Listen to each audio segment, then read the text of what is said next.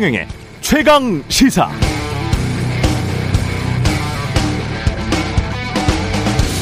네, 서울 424개 동을 집값 순서대로 세어보니까 윤석열 당선인의 투표율과 판박이었다. 중앙일보에 어제 보던데요. 서울특별시 424개 전체 동의 득표수와 선거 결과를 분석해 보니 윤석열 당선인이 가장 높은 득표율을 보인 곳 강남 서초 송파구, 가장 낮은 득표율은 강북, 금천, 은평, 중랑구였다. 득표율 순위도 구별 아파트 평당 가격 순위와 거의 일치했다. 송파구 같은 곳에서도 이재명 후보가 승리한 곳은 삼전동과 마천 1, 2동 같은 노후 다세대 주택 밀집 지역이었고 2년 전 총선과 비교해서도 아파트 값이 많이 오른 마포구, 아연, 공덕, 도화동 등을 중심으로 윤석열 후보에게 돌아섰고 최근 몇 년간 가장 핫한 부동산 투자 지역이었던 마곡지구가 위치한 강서구도 지난 2년 전 총선에서는 20대 0으로 민주당 초강세 지역이었지만 이번엔 7대 13으로 국민의힘이 역전했다는 내용입니다.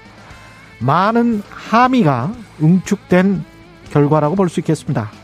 심판, 욕망, 가치, 내세운 공약들, 그리고 우리 유권자의 속마음, 다양하게, 다양한 방정식으로 해석할 수 있겠습니다.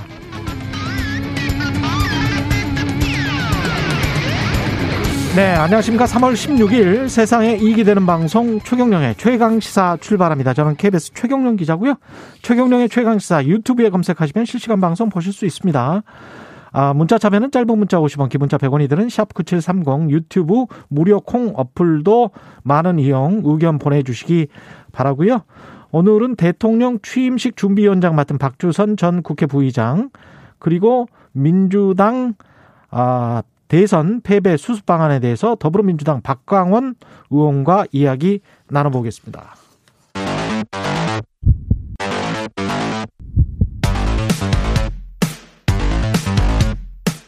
오늘 아침 가장 뜨거운 뉴스 뉴스 언박싱 네, 뉴스 언박싱 시작하겠습니다. 민동기 기자 나와 있고요. 김민하 시사평론가 연결돼 있습니다. 안녕하십니까? 안녕하십니까? 안녕하세요. 예, 문재인 대통령과 윤석열 당선인이 오늘 청와대에서 오찬을 갖습니다. 12시 청와대에서 오찬을 갖고요. 배석자 없이 독대할 예정입니다. 음, 아, 언론들의 관심은 이명박 전 대통령의 사면 이 문제가 이제 논의가 될 것이다. 여기에 초점이 맞춰져 있는데요. 이 문제뿐만 아니라 2차 추경 예산이라든가 우크라이나 사태와 북한 동향과 같은 외교안보 사안까지 폭넓은 대화가 오갈 것으로 보입니다. 아, 일부 보수 언론은요. 김경수 전 경남도지사와 이재용 삼성전자 부회장 등의 사면도 함께 거론될 수 있다. 이렇게 보- 보도를 하고 있고요. 특히 윤 당선인은 아, 코로나19 극복을 위한 2차 추경의 신속한 처리, 방역 조치 완화를 요청할 것으로 보입니다. 그리고 이명박 전 대통령 사면 문제와 관련해서는 장재원 비서실장이 기자들에게 이런 얘기를 했습니다. 우리가 건의하는 것이고 수용은 문재인 대통령이 하는 것이다. 아, 문 대통령이 부담을 가지고 하시라는 것이다. 사면권은 대통령이 보유한 권한이다. 이렇게 얘기를 했습니다. 어, 부담을 가지고 하시라는 것이다. 그렇습니다. 아, 김민아 평론가님, 예, 뭐 묘한 그런 분위기가 있는데 그렇죠. 서로 좀 부담스러운 부분이 있는 건 마찬가지예요. 그러니까 신경전이에요. 그렇습니다. 예, 이게 아무래도 이제 문재인 대통령 입장에서는 오늘 이제 어, 신문들 보니까 사설로 이명박 전 대통령 사면은 이제 부적절하다 이렇게 쓴 신문들도 있고 음, 여전히 국민 여론이 뭐 이명박 전 대통령 사면 필요하다 이렇게 한쪽으로 확 모아지는 그런 분위기는 아닌 거거든요. 그렇죠. 그래서 이걸 사면을 하기도 어렵 이- 쉽게 할 수가 없는 거지만 예, 또 전직 대통령이 이제 어, 구속되어 있는 상태로 어, 그냥 이제 임기를 끝내는 것도 그것도 일종의 정치적 부담일 수 있는 그런 딜레마가 있고 음, 윤석열 당선인의 입장에서도 이걸 이제 뭐 자기 임기가 됐을 때 취임을 한 이후에 어, 별도의 이제 사면을 고려하는 것도 정치적 부담인 것이고 음, 그렇다고 계속 사면을 안 하는 걸로 가는 것도 그것도 이제 어려운 일인 것이죠. 예, 그래서 이제 두 이제 현직 대통령과 당선인이 그나마 이제 절충할 수 있는 지대가 이제 당선인이 요청하고 현직 대통령이 이제 수용하는 건데 그냥 그렇게 매끄럽게 가는 거냐. 지금 장지원 의원이나 이런 사람들 발언은 거기서도 이제 책임을 좀 미루는 그런 취지의 발언이잖아요. 그래서 이런 것들이 별로 이렇게 좋은 효과로 이어지지는 않을 것 같고요. 다만 가능성을 보자면 이명박 전 대통령 사면은 결국 앞서 말씀드린 그런 맥락들 때문에 문재인 대통령이 수용하지 않을까 하는 그런 지적들이 좀 많은 건 사실인 것 같습니다. 그 권성동 의원이 어제 이제 MBC 김종배의 시선 집중이었나요? 네. 거기에서 김경수 전 지사의 사면도 같이 거론을 해, 했잖아요. 그런 측면들이 어떻게 보면 이명박 전 대통령의 사면과 김경수를 같이 가게 만들면 사실 이게 정치적으로는 문재인 대통령이 이걸 같이 선택을 한다면 명분이나 실 뭐라고 할까요? 이게 지금 기본적으로 공정과 법치라는 이 가치가 있지 않습니까? 네. 근데 사면은 결국은 공정과 법치라는 가치에 반하는 거예요. 네. 근데 이걸 국민적 화합이다라는 정치적인 화해의 제스처로 어떤 전직 대통령을 어떻게 보면 별다른 이유 없이 사면을 하는 거지 않습니까? 그러니까 권성동 의원의 발언은 예.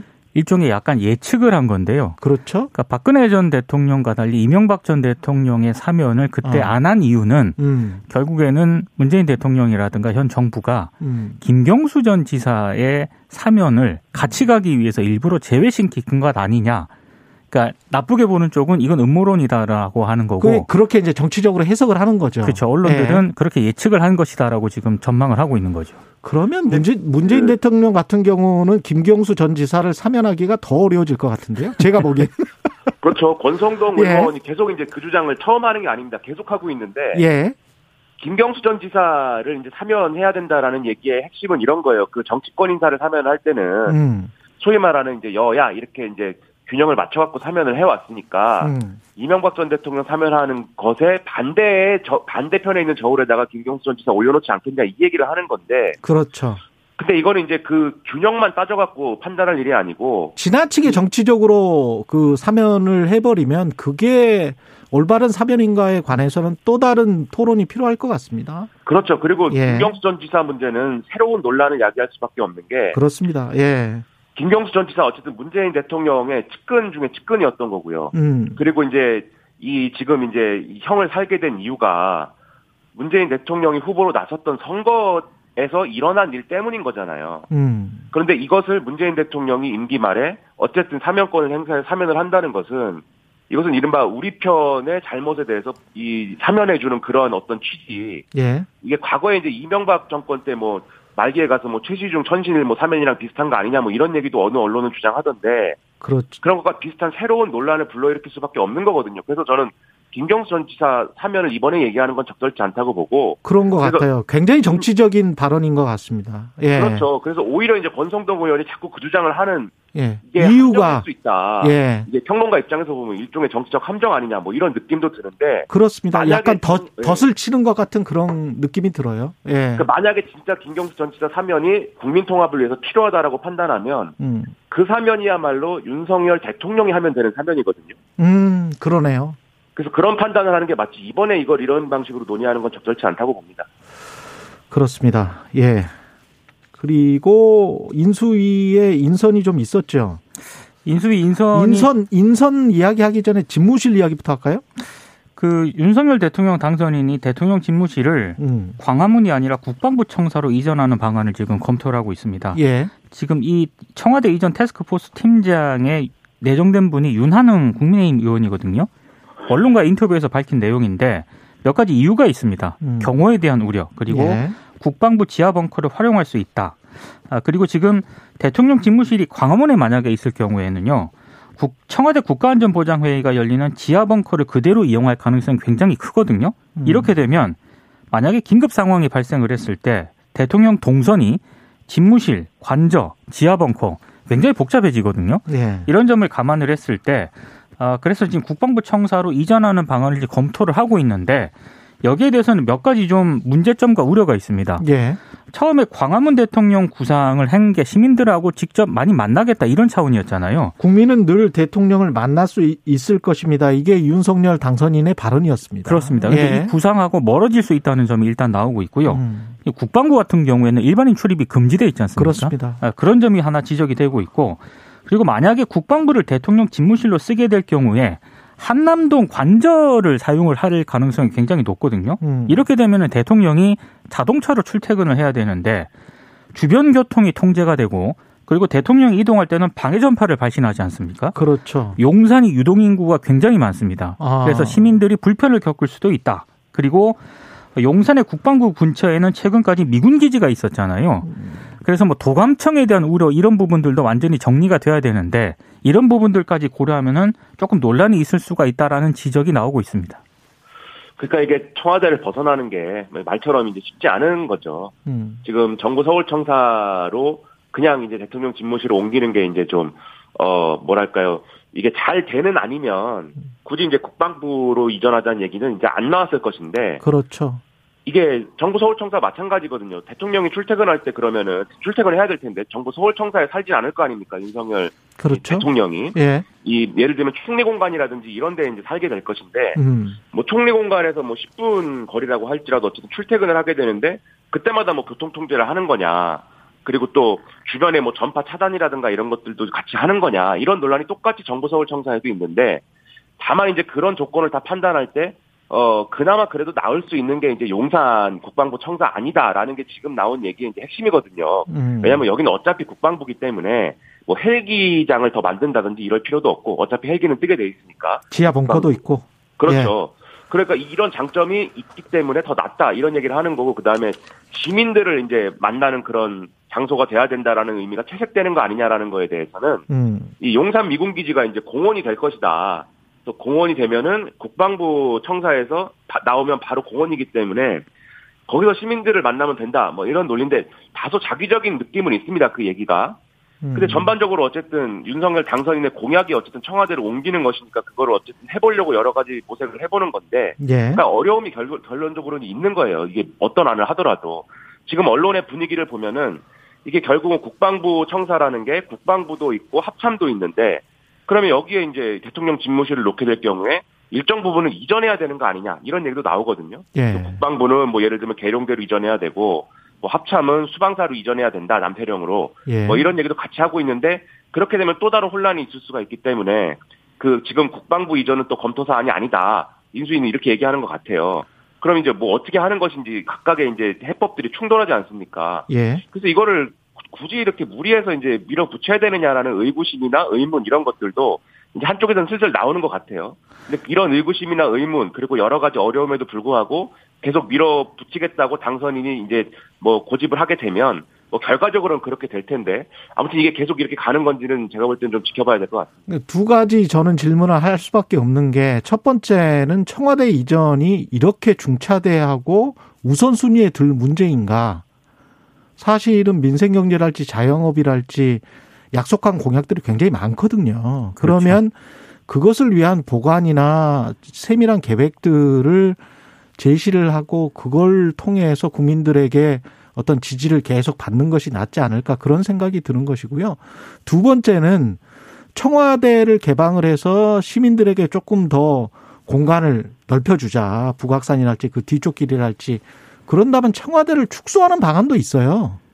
그러니까 청와대에 그 굉장히 넓은 공간이거든요. 네. 그거를 지금처럼 대통령 집무실 정도의 기능을 하는 그러면서 이제 숙소만 간단하게 있는 그런 정도로 좀 축소를 해서 훨씬 더 많은 공간을 개방을 하면 국민과 소통도 할 수 있고 청와대 많은 공간이 그 굉장히 좋은 공간이거든요, 사실은. 저도 너무 공원 공원으로서 활- 활용할 수도 그렇죠. 있고요. 너무 예. 그 공간에만 집착하지 말고요. 음. 좀 유기적인 기능이라든가 이런 그렇죠. 부분에 예. 초점을 둬서 논의를 좀 진행을 했으면 좋겠습니다. 그러니까 예. 언론도 좀 다각적으로 봐야 되는 게 이 청와대를 이전할 필요가 있다라고 주장하는 이제 많은 이제 뭐 기사나 칼럼이나 이런 것에 이제 좀 근거가 되는 사실이 뭐냐면 음. 대통령 집무실이 너무 권위적이다. 그리고 비서동하고도 너무 멀리 떨어져 있어가지고 이 효율적인 일처리가 안 된다. 그러다 보니까 구중군벌이 된다. 뭐 이런 건데. 음. 근데 이미 문재인 대통령이 비서동으로 집무실을 옮겨가지고 여민관에서 직무를 하는 거잖아요. 예. 그리고 거기서 비서동에서 어쨌든 비서들하고 이제 계속해서 이제 접촉할 수 있는 어떤 그러한 아 뭐랄까 내부의 어떤 이 구조나 이런 것들을 바꾸면 되는 것이고 음. 그리고 지금 최영 기자 말씀하신 대로 그렇게 효율화 해가지고 청와대를 오히려 이런저런 좀 이 예산을 아껴서 리모델링 한 다음에 음. 나머지 구역들을 이제 시민들에게 개방을 하고 예를 들면 백악관의 경우에는 백악관 바로 앞에 이제 쭉 잔디밭 있고 하지만 거기 펜스 하나 있고 거기에 거기에서 다 사진 찍어요. 그렇죠. 그렇죠. 예. 얼마든지 시민들이 왔다 갔다 하는 거 아닙니까? 예. 그렇게 리모델링 해도 될 것 같은 문제로 보여서 그렇죠. 이거를 이제 아무리 당선인이 이제 좀 이렇게 어, 호기롭게 약속을 한 거지만 반드시 고집해야 될 문제인가는 한번 좀 돌아볼 필요는 있는 것 같습니다. 알겠습니다. 그리고 이제 인수위원 김태효, 최상목 이 두 분 인수위원이 좀 논란을 빚고 있습니다. 언론에서. 그러니까 김태효 전 청와대 대외전략 기획관 같은 경우에는 외교 안보분과 위원으로 이제 임명이 됐는데요. 어, 논란이 되고 있는 이유는 2018년 국군 사이버사령부 댓글 공작 사건으로 재판에 넘겨졌고요. 현재 대법원 재판이 진행 중입니다. 그리고 당시 윤석열 당선인이 서울중앙지검장 시절 때 수사했던 그런 사안이거든요. 국정원하고 국방부 문건 등을 청와대 밖으로 유출한 혐의도 받고 있는데 음. 일단 법원은요 김태호 전 기획관이 군 사이버사의 정치관여 범행에 관여는 했지만 본질적인 기여를 했다고 보기에는 증거가 부족하다면서 일단 무죄를 선고, 선고를 했고요. 예. 다만 기밀 문서 무단 반출 혐의만 유죄로 인정한 그런 상황입니다. 아, 그리고 이 외에도 김태호 전 기획관 같은 경우에는 한일 군사정보보호협정 밀실 추진 파문 때문에 2012년 7월 사퇴한 적이 있고요. 아. 그리고 한반도 유사시 일본 자위대 개입을 허용해야 한다 이런 취지의 논문 때문에 논란이 된 그런 전력도 있는데 일단 인수위 쪽의 입장은 결격 사유로 보기는 어렵다. 왜냐하면 판결이 대부분 무죄가 난 사안이기 때문에 결격 사유로 보기에는 좀 어려운 것 같다라는 그런 입장인 상황인데 아, 최종적으로는 아직 모르겠습니다. 예. 그렇죠. 예. 그러니까 소- 이분 같은 경우에는 김태효 전 비서관 같은 경우에는 예. 기획관 같은 경우에는 이제 다른 인사들과도 볼 때는 약간 궤를 벗어났다는 생각이 드는 게 예. 두 가지 측면에서 그렇습니다. 첫째는 지금 말씀하신 대로 이제 좀 안 좋은 얘기들이 같이 붙어 있는 거잖아요. 이게 국군 사이버사가 이제 뭐 여러 가지 댓글 공작을 하고 그랬는데 그것을 이제 청와대에 보고하는 이제 루트 중에 하나였다는 것이고 그렇죠. 그것에 뭐 적극적으로 무슨 뭐이 사이버사의 범죄를 기획하거나 지시하거나 무슨 뭐 이렇게 한 건 아니다 할지라도 그것만으로도 이제 과거에 이제 정치를 떠올리게 한다는 점에서 이제 상당히 우려가 되는 부분이 있고 또 하나는 이제 노선의 문제인데 음. 이분이 굉장히 뭐랄까요 굉장히 매파적인 어떤 그런 인식을 갖고 있습니다. 그래서 예. 뭐 언론에서는 뭐 실용주의 외교 외교가 돌아왔다 뭐 이렇게 해서 쓰기도 하고 뭐 한미 동맹 중시다 뭐 이렇게 막 쓰기도 하는데 이게 한미 동맹 중시라든지 한미일 뭐 군사 동맹을 추진한다든지 이런 거는 변론으로 하더라도 대북 관계에 있어서 매우 매파적인 주장을 해온 분이에요. 예. 그래서 이- 이명박 정권 때 뭐 비핵 개방 3천이라든지 이런 게 다 어쨌든 이분이 관여한 어떤 그런 정책 패러다임인데 그게 결과적으로 어쨌든 실패하지 않았습니까? 예. 비핵 개방 3천을 통해서 북한의 비핵화를 이끌어내지 못했고 핵 능력, 미사일 능력은 이제 오히려 이제 강화됐고 음. 그리고 나중에 이제 북한이 이게 폭로한 게 또 있어요. 그게 뭐냐면 베이징에서 남북이 어쨌든 정상회담을 하고 싶어서 이명박 정권 때 비밀 접촉을 하는데 이때 김태호 전 기획관이 뭐 이렇게 정상회담을 하기 위해서 천안함 문제에 대해서 사과하는 척이라도 해야 해야 되지 않을까라고 하면서 정상회담을 이렇게 요구하더라. 음. 이런 얘기를 폭로를 했는데 그건 북한의 일방적인 폭로니까 우리가 다 믿을 수는 없는 거겠죠. 그렇죠. 하지만 예. 그게 보여주는 바가 있습니다. 이명박 정권에서 어쨌든 말기에 정상회담이 필요했던 이유가 뭐냐 그러면 음. 그게 비핵개방 3천이라는 어떤 원, 원론, 이 북한이 비핵화를 이 실효적으로 안 하면은 아무런 협력도 할 수 없지만 조금 비핵화를 어쨌든 어, 이 비핵화의 결단만 내려주면은 모든 걸 해줄 수 있다라는 원칙이 사실 지켜지기 어렵다라는 거를 스스로 실토한 거잖아요. 예. 정상회담을 왜 해야 했습니까, 그때. 그래서 그런 걸 볼 때 적어도 이 인사가 상징하는 어떤 그런 점들에 있어서는 윤석열 당선인이 우려를 해야 되고 이분을 이제 제 생각에는 만약에 제가 인수위에 무슨 뭐 중요한 어떤 직책을 가지고 있다라고 하면은 이분은 쓰지 말자고 할 거예요. 예. 근데 만약에 쓰는 게 불가타다라고 하면 적어도 균형을 맞출 수 있는 인사들이 있어야 된다. 저는 그런 생각을 하고 있습니다. 균형을 안 보고 이제 능력 위주의 인사를 하, 겠다고 했기 때문에 이게 이제 능력 위주의 인사라고 생각을 하는 것, 판단을 하는 것 같습니다. 근데 이제 이 부분 논문이 한반도 유사시 일본 자위대의 개입을 허용해야 한다. 이런 취지의 논문을 작성을 했어요. 이분이 이제 교수인데 성균관대학교 교수죠. 맞습니다. 예. 이건 그러니까 이건 논란이 될 것 같은데. 그렇죠. 이 예. 일본군 자위대가 어디로 어떻게 갈 수 있느냐에 대해서는 예를 들면은 예. 일본 내에서도 논란인 거잖아요. 늘 논란입니다. 그게 예를 들면은 뭐 어, 최근에 이제 얘기로 하면은 뭐, 뭐 적극적 평화주의 이런 얘기도 있고 뭐 거기는 평화. 헌법 때문에 지금 당장은 어디로 갈 수도 없는 없죠. 나라잖아요. 일본은. 근데 그거를 그거를 이제 이른바 우리가 언론에서 표현하기로 해석 개헌을 해가지고 예. 자기들끼리 개념을 또 만들어 놨습니다. 그래서 동맹이 어떤 유사시에 근방에서 뭔가 어려움을 겪을 때 음. 거기에 뭔가 뭐 이 자위대를 파견할 수 있는 어떤 근거는 마련을 해놨어요.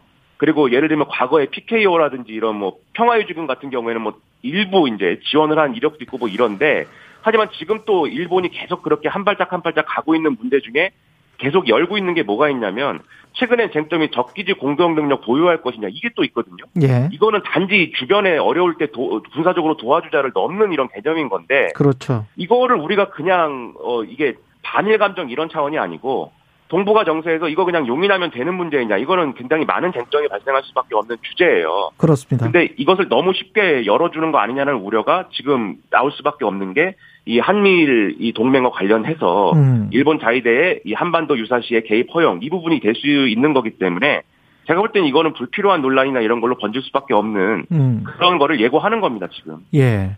김호수 검찰총장은 이것도 이제 권성동 의원인데 뭐 잘 못하고 있으니까 사퇴해야 되는 거 아닌가 그런 주장이죠. 그러니까 라디오 인터뷰에서 한 발언인데요. 예. 일단 전제를 달긴 했습니다. 그러니까 임기가 1년 남았는데 윤석열 당선인이 대통령에 취임하면 검찰 인사 문제가 발생하지 않겠느냐. 음. 진행자가 이렇게 물으니까 예. 권성동 의원이 이렇게 답을 합니다. 총장으로서 수사 지휘를 제대로 했냐. 어. 특히 대장동, 백천동 사건 수사에 대해서 지난 국정감사에서 걱정하지 말라, 믿어달라 이렇게 얘기를 했는데 아무런 성과가 없지 않느냐 이렇게 얘기를 했거든요. 그래서 앞으로 검찰총장으로서 공명정대하게 수사할 각오라든가 의지가 있으면 임기를 채우는 것이고 음. 만약에 지금까지와 같은 행태를 반복을 한다면 스스로 거취를 결정해야 된다 이렇게 얘기를 했습니다. 예. 그런데 이 발언이 아무래도 논란이 빚어질 수 있다는 생각을 한 것 같아요. 예. 그래서 마지막에는 윤 당선인은 사퇴를 압박하거나 종용하거나 이러지는 않을 것이다 이렇게 얘기를 했습니다. 음. 그러니까 사퇴를 압박하거나 종용하지 않는 게 맞죠. 예를 들면 뭐 권호수, 김호수, 김호수 총장이 그런 판단을 할 수도 있습니다. 예를 들면 이제 어쨌든 정권이 바뀌는 거니까 내가 걸림돌이 되지 않아야겠다라고 해서 예를 들면은 윤석열 대통령이 취임했을 때 뭐 다음날 사퇴한다든지 예를 들면 김순남 검찰총장이 그렇게 했거든요.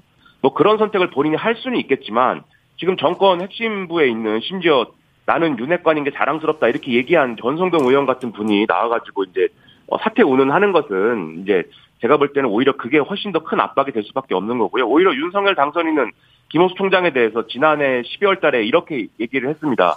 그 사람이 참 좋은 사람이고 뭐 이렇게 이 지금 환경이 이래서 그렇지 일할 수 있는 조건이 갖춰지면 잘할 사람이다. 이렇게 얘기를 했거든요. 나름대로 예. 신뢰를 가지고 있는 거 아니냐. 이렇게 볼 수 있는 차원이어서 이게 자칫 잘못하면 또 내로남불 얘기가 돼요. 그냥 막 밀어붙이다가는 사퇴 이런 걸 촉구하다가는 그렇죠. 그래서 잘못하면은 제가 뭐 약간 우스개로 말씀드리면 다음 대통령도 검찰총장 출신이 되는 수가 있습니다. 이렇게 가면 그런 그런 거는 제가 볼 때는 바람직하지 않고 아, 제가 순리대로 풀어가는 게 좋지 예. 이렇게 벌써부터 이렇게 뭐 물러나라 압박하고 이런 거는 제가 볼 때는 좋을 게 하나도 없죠. 그 비슷한 맥락인 것 같은데 공공기관이나 공기업 인사권 가지고도 지금 청와대와 인수위 쪽이 약간 충돌하는 그런 모양새. 그러니까 인수위 쪽에서는요 예. 앞으로 공공기관 인사할 경우에는 사전 협의를 하자 이렇게 요청을 한 거고 어. 청와대 쪽에서는 5월 9일까지는 문재인 정부 임기이기 때문에 임기 내에 주어진 인사권 행사하는 건 당연하다 이렇게 얘기를 하고 있는데요.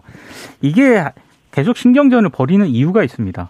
대법원이 지난 1월에 이른바 그 환경부 전 환경부 장관하고 신미숙 전 청와대 균형인사 비서관의 직권남용 혐의 유죄를 확정을 했거든요. 그랬죠. 이때 통상적으로 새 정부가 출범이 되면 관행적으로 공공기관 인사 물갈이를 진행을 했었잖아요. 음. 근데 여기에 대해서 이게 범죄가 될 수 있다는 하나의 판례를 지금 대법원이 만든 거거든요. 그렇죠. 직권남용이라고 해버렸죠. 그렇습니다. 예. 그래서 새 정부 출범 뒤 임기가 보장된 공공기관장 교체가 불가능하다는 점을 당선인 쪽도 알고 있기 때문에 음. 그래서 사전에 기관장 임명을 막으려는 어떤 정지 작업에 들어간 것 아니냐 아. 이런 해석이 나오고 있는데 여기에 대해서 청와대가 일단 선을 분명하게 그은 상황입니다. 예. 그러니까 인사권은 분명히 임기 말까지 어쨌든 문재인 대통령이 갖고 있는 거는 분명한 사실인데 음. 다만 이제 예를 들면 아주 중요한 직책의 경우에 예를 들면 한국은행 총재라든가 아. 그런 것들이 이제 윤석열 당선인하고 협의해서 하는 게 맞다고 저는 생각하고요. 지금 이미 나- 청와대는 한국은행 총재는 임명하지 않기로 했잖아요. 그렇습니다. 그렇습니다. 그래서 예. 이달 말에 이제 임기 종료인데 예. 충분히 이제 윤석열 당선인의 어떤 그, 어, 인사권을 보장해 주겠다. 이 부분은 그렇게 정리를 한 것으로 보이는데, 뭐 음. 명확하게 그런 건지 봐야 되겠습니다만. 근데 공공기관장 중에 뭐 아무것도 인사를 하지 마라. 이런 거는 제가 볼 때는, 어, 그거는, 어, 과도한 것이고, 음. 다만 이제 문재인 정권의 청와대도 어, 논란이 될 만한 인사를 강행할 필요는 없다. 저는 그렇게 생각을 합니다. 예를 음. 들면 청와대에 근무한 이력만으로 뭐 어디 공공기관장이 된다든지. 아, 그렇죠, 그렇죠. 예, 예. 그런 걸로 긁어부스럼 만들지 말고 합리적인 수준에서 인사를 하는 게 오히려 지금은 더 필요하고 그 맞습니다. 인사를 다음 예. 정권이 존중하는 것이 그런 문화를 만들어 나가는 게 훨씬 더 중요하지 않나 생각합니다. 그렇습니다. 예. 뉴스 unboxing 민동기 기자 김민아 평론가였습니다. 고맙습니다. 고맙습니다. 고맙습니다. KBS 1라디오 최경영의 최강시사 듣고 계신 지금 시각 7시 45분입니다.